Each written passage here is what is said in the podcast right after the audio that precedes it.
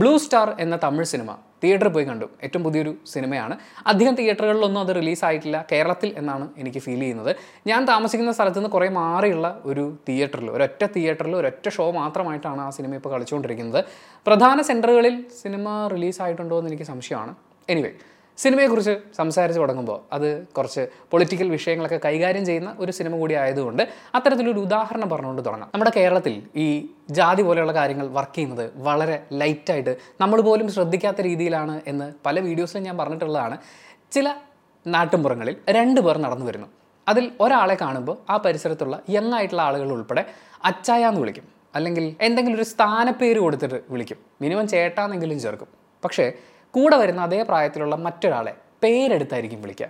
നിങ്ങൾ എത്ര പേര് ശ്രദ്ധിച്ചിട്ടുണ്ടെന്ന് എനിക്കറിയില്ല. നാട്ടിൻപുറങ്ങളിൽ ഞാൻ ശ്രദ്ധിച്ചിട്ടുള്ളതാണ്. ഒരുപാട് പേര് അത് നമ്മളോട് സംസാരിച്ചിട്ടുള്ളതുമാണ്. അതിന്റെ പ്രധാന കാരണം നമ്മൾ ആഴത്തിൽ അന്വേഷിച്ച് പോകുമ്പോൾ അവിടെ വർക്ക് ചെയ്യുന്നത് ജാതിയാണ്. ഈ ജാതി എന്ന് പറയുമ്പോൾ നമ്മൾ നേരെ ഹിന്ദു മതത്തിലേക്ക് മാത്രമാണ് ഫോക്കസ് ചെയ്യാറുള്ളത്. പക്ഷേ അങ്ങനെയല്ല കേട്ടോ. ഇതര മതവിഭാഗങ്ങളിലും നമുക്കിത് കാണാൻ വേണ്ടി സാധിക്കും. അങ്ങനത്തെ ഒരു ഒരു എക്സാമ്പിളിനെ വളരെ രസമായിട്ട് ഞാൻ ഈ സിനിമയിൽ കണ്ടു.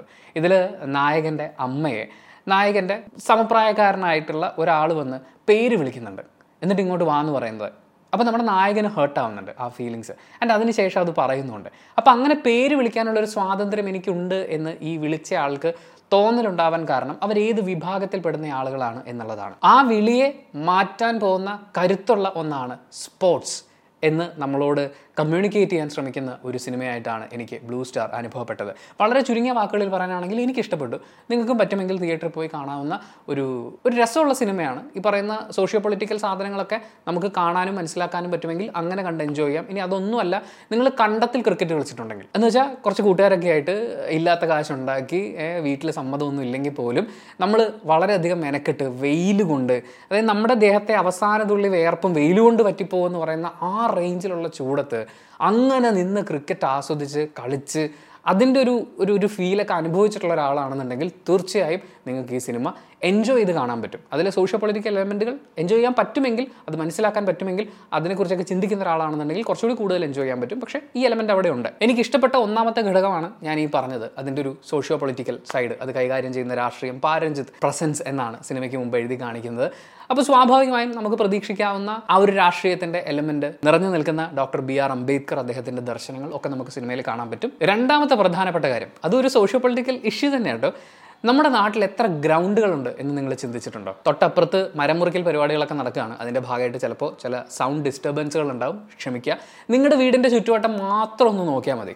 അവിടെ കളിക്കാനുള്ള ഗ്രൗണ്ട് ഗ്രൗണ്ട് എന്ന് പറയുമ്പോൾ മറ്റേ പാർക്ക് വൽക്കരിക്കപ്പെട്ട ഗ്രൗണ്ട് അല്ല ഞാൻ പറയുന്നത്. മറ്റേ കുട്ടികൾക്ക് കളിക്കാനുള്ള സീസോയും മറ്റ് സാധനങ്ങളും ഊഞ്ഞാലും ഒക്കെ കെട്ടി അല്ലെങ്കിൽ ഫുട്ബോൾ കളിക്കാൻ മാത്രം അല്ലെങ്കിൽ ക്രിക്കറ്റ് കളിക്കാൻ മാത്രം എന്ന രീതിയിൽ സെറ്റ് ചെയ്തിട്ടിരിക്കുന്ന ആ ഗ്രൗണ്ട് അല്ല ഞാൻ പറയുന്നത്. എന്തും കളിക്കാം. കുട്ടികൾക്ക് വരിക കുട്ടികൾക്ക് എൻജോയ് ചെയ്യുക അവർക്ക് കൂട്ടുകൂടുക ജാതി മത ചിന്തകൾക്കൊക്കെ അപ്പുറത്ത് കുട്ടികൾക്കിടയിൽ സൗഹൃദവും ഐക്യവും ഒക്കെ രൂപപ്പെടുത്തുന്ന ഗ്രൗണ്ടുകൾ നമ്മുടെ നാട്ടിൽ വളരെ കുറവാണ്. ഞാൻ എറണാകുളം ജില്ലയിലാണ് എന്റെ ജീവിതത്തിന്റെ ബഹുഭൂരിപക്ഷം സമയം സ്പെൻഡ് ചെയ്തിട്ടുള്ളത്. അങ്ങനെയുള്ള ഗ്രൗണ്ട് എന്റെ കുട്ടിക്കാലത്ത് ഞങ്ങൾ വളരെ പൊടി കുഞ്ഞുങ്ങളായിരുന്നപ്പം നമുക്ക് ഓടി കളിക്കാനുള്ള കുഞ്ഞു സ്പേസ് ഒക്കെ ഉണ്ടായിരുന്നു. പക്ഷേ അപ്പോഴും അതൊരു പാർക്ക് വൽക്കരിക്കപ്പെട്ടിരുന്നു. കുറച്ചുകൂടി മുതിർന്നു കഴിഞ്ഞ് ഇപ്പം ഞാൻ ആ ഗ്രൗണ്ടിലേക്ക് ചെല്ലുമ്പോൾ എനിക്കൊന്ന് ഓടാനുള്ള സ്പേസ് പോലും അതിനകത്ത് ഉണ്ട് എന്ന് എനിക്ക് ഫീൽ ചെയ്യാറില്ല. പ്രധാന ഗ്രൗണ്ടുകളിൽ പലതും അങ്ങനെ പലതുമായി വൽക്കരിക്കപ്പെട്ടുകൊണ്ടിരിക്കുകയാണ്. അതിന്റെ ഒരു രാഷ്ട്രീയം അത് ഈ സിനിമയിൽ വളരെ പ്രത്യക്ഷത്തിൽ എന്നല്ല അതും ഈ സിനിമ സംസാരിക്കുന്നുണ്ട്. മൂന്നാമത്തെ കാര്യം നമ്മുടെ പല മലയാള സിനിമകളിലും അല്ല ഇന്ത്യൻ സിനിമയിൽ മൊത്തത്തിൽ നമ്മൾ കാണാറുള്ളതാണ്. അതായത് ഒരു പെൺകുട്ടി ഒരു ആൺകുട്ടിയുടെ ജീവിതത്തിലേക്ക് വരുന്നു. അപ്പം തന്നെ അവനെ അങ്ങ് നന്നാക്കി എടുക്കുന്നു. അവന്റെ കള്ളുകൂടി സിഗരറ്റ് വലി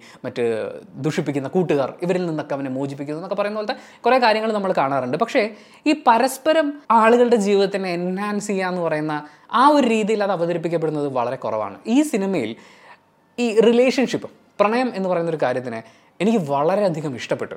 അവർക്ക് ഒന്നു ചേരാൻ പറ്റുന്നുണ്ടോ ഇല്ലയോ എന്ന കാര്യത്തിനെ മുൻനിർത്തി ആ റിലേഷൻഷിപ്പിനെ വേറൊരു രീതിയിൽ അവതരിപ്പിക്കുന്ന ലെവലിലേക്ക് ഒന്നും പോകാതെ അതിന്റെ ഏറ്റവും ബ്യൂട്ടിഫുൾ ആയിട്ടുള്ള ഒരു സൈഡ് അതിന്റെ ഏറ്റവും കോൺട്രിബ്യൂഷൻ നടന്നിട്ടുള്ള കാര്യങ്ങളെ നമ്മുടെ മുന്നിൽ അവതരിപ്പിക്കുക അതിനെ ഏറ്റവും രസമായിട്ട് അവതരിപ്പിക്കുക. നമ്മൾ ഈ പറയുന്ന പ്രണയത്തിൽ ആവശ്യമുള്ള ക്യൂട്ട്നസ് പരിപാടികളൊക്കെ അതിനകത്ത് നടക്കുമ്പോൾ പോലും അത് അത്രയും അതൊരു നറിഷിങ് സെറ്റപ്പാണ് അതായത് ഒരാളെ നന്നാവാൻ മാത്രമാണ് ആ പ്രണയം സഹായിക്കുന്നത്. ആൻഡ് ആ പ്രണയത്തിൽ നായകനും നായികയും തകർത്തിട്ടുണ്ട്. രണ്ടുപേരും ദേ ആർ ജസ്റ്റ് ലവ് എന്ന് പറയുന്ന പോലെ എനിക്ക് അത്രയും ഇഷ്ടപ്പെട്ടു.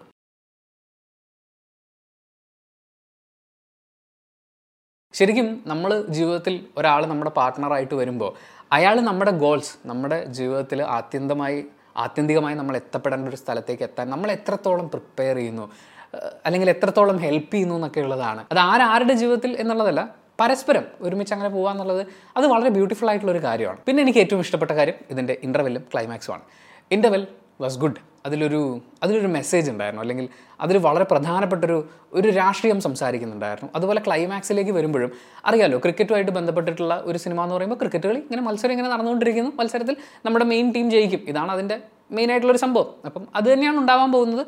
അതിൽ അത്യാവശ്യത്തിനുള്ള ഒരു ആകാംക്ഷയൊക്കെ നമ്മുടെ ഉള്ളിൽ നിറച്ച് തന്നെയാണ് ഈ ഓരോ മാച്ചും കടന്നു പോകുന്നത്. അതിന്റെയൊക്കെ ബ്യൂട്ടി ഉണ്ട് പക്ഷേ ക്ലൈമാക്സിൽ അവർ കൊണ്ടുവന്ന് വെച്ചിരിക്കുന്ന ഒരു ഒരു കുഞ്ഞു കാര്യമുണ്ട്. ഒരു ചെറിയ ഒരു ട്വിസ്റ്റിംഗ് എലമെന്റ് ഉണ്ട്. അതെനിക്ക് വളരെയധികം ഇഷ്ടപ്പെട്ടു. അതായത് പെട്ടെന്ന് പ്രതീക്ഷിക്കുന്ന ഒന്നല്ല. എന്നാൽ ഏറ്റവും അപ്രതീക്ഷിതമായ ലോകം ഇന്ന് വരെ കണ്ടിട്ടില്ലാത്ത ഏറ്റവും വലിയ ട്വിസ്റ്റ് എന്നൊന്നും പറയാനില്ല. ഒളിമ്പിക്സിലൊക്കെ നമ്മൾ കണ്ടിട്ടുള്ള ആ ഒരു ആറ്റിറ്റ്യൂഡും അങ്ങനത്തെ കുറച്ച് കാര്യങ്ങളൊക്കെയാണ് അതിനെ വളരെ ഗംഭീരമായിട്ട് സിനിമയുടെ ക്ലൈമാക്സിൽ ഉപയോഗിച്ചിട്ടുണ്ട്. പിന്നെ പറയേണ്ടത് സിനിമയുടെ വിഷ്വലാണ് ആ ഒരു കാലഘട്ടം അതിനെ വളരെ നന്നായിട്ട് മാർക്ക് ചെയ്യുന്നുണ്ട്. നല്ല രീതിയിൽ അത് അവതരിപ്പിക്കപ്പെട്ടിട്ടുണ്ട്. അതിന് സ്ക്രീനിൽ വന്നു പോകുന്ന എല്ലാ ഘടകങ്ങളും ഒരു കാരണമാണ് കേട്ടോ.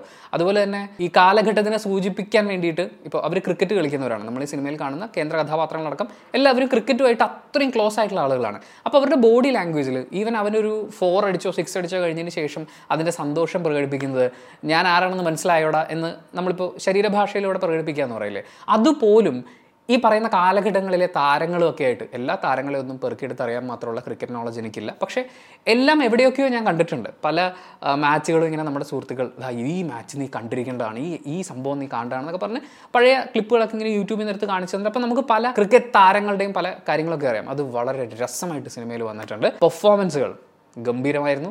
നൈസായിരുന്നു അടിപൊളിയായിരുന്നു. അതിനകത്ത് നമ്മുടെ പാഷാണം ഷാജിയുണ്ട്. സാജു നവോദയ. ഒരുപക്ഷെ മലയാളത്തിൽ അദ്ദേഹത്തിന് കിട്ടിയതിനേക്കാൾ കൂടുതൽ ആളുകൾക്ക് സ്നേഹം തോന്നുന്ന ഒരു ക്യാരക്ടറായിട്ട് ഈ സിനിമയിൽ വരുന്നുണ്ട്. ഞാൻ ഒത്തിരി ഡീറ്റെയിൽസിലേക്ക് പോകുന്നില്ല. ഒത്തിരി ഡീറ്റെയിൽസിലേക്ക് പോയി കഴിഞ്ഞാൽ എനിക്കത് കണ്ടപ്പോൾ ഒരു സർപ്രൈസ് സാധനമായിരുന്നു. ഞാൻ ട്രെയിലർ കണ്ടപ്പോൾ പുള്ളിനെ കണ്ടിട്ടുണ്ടോ എന്ന് പോലും എനിക്ക് ഓർമ്മയില്ല.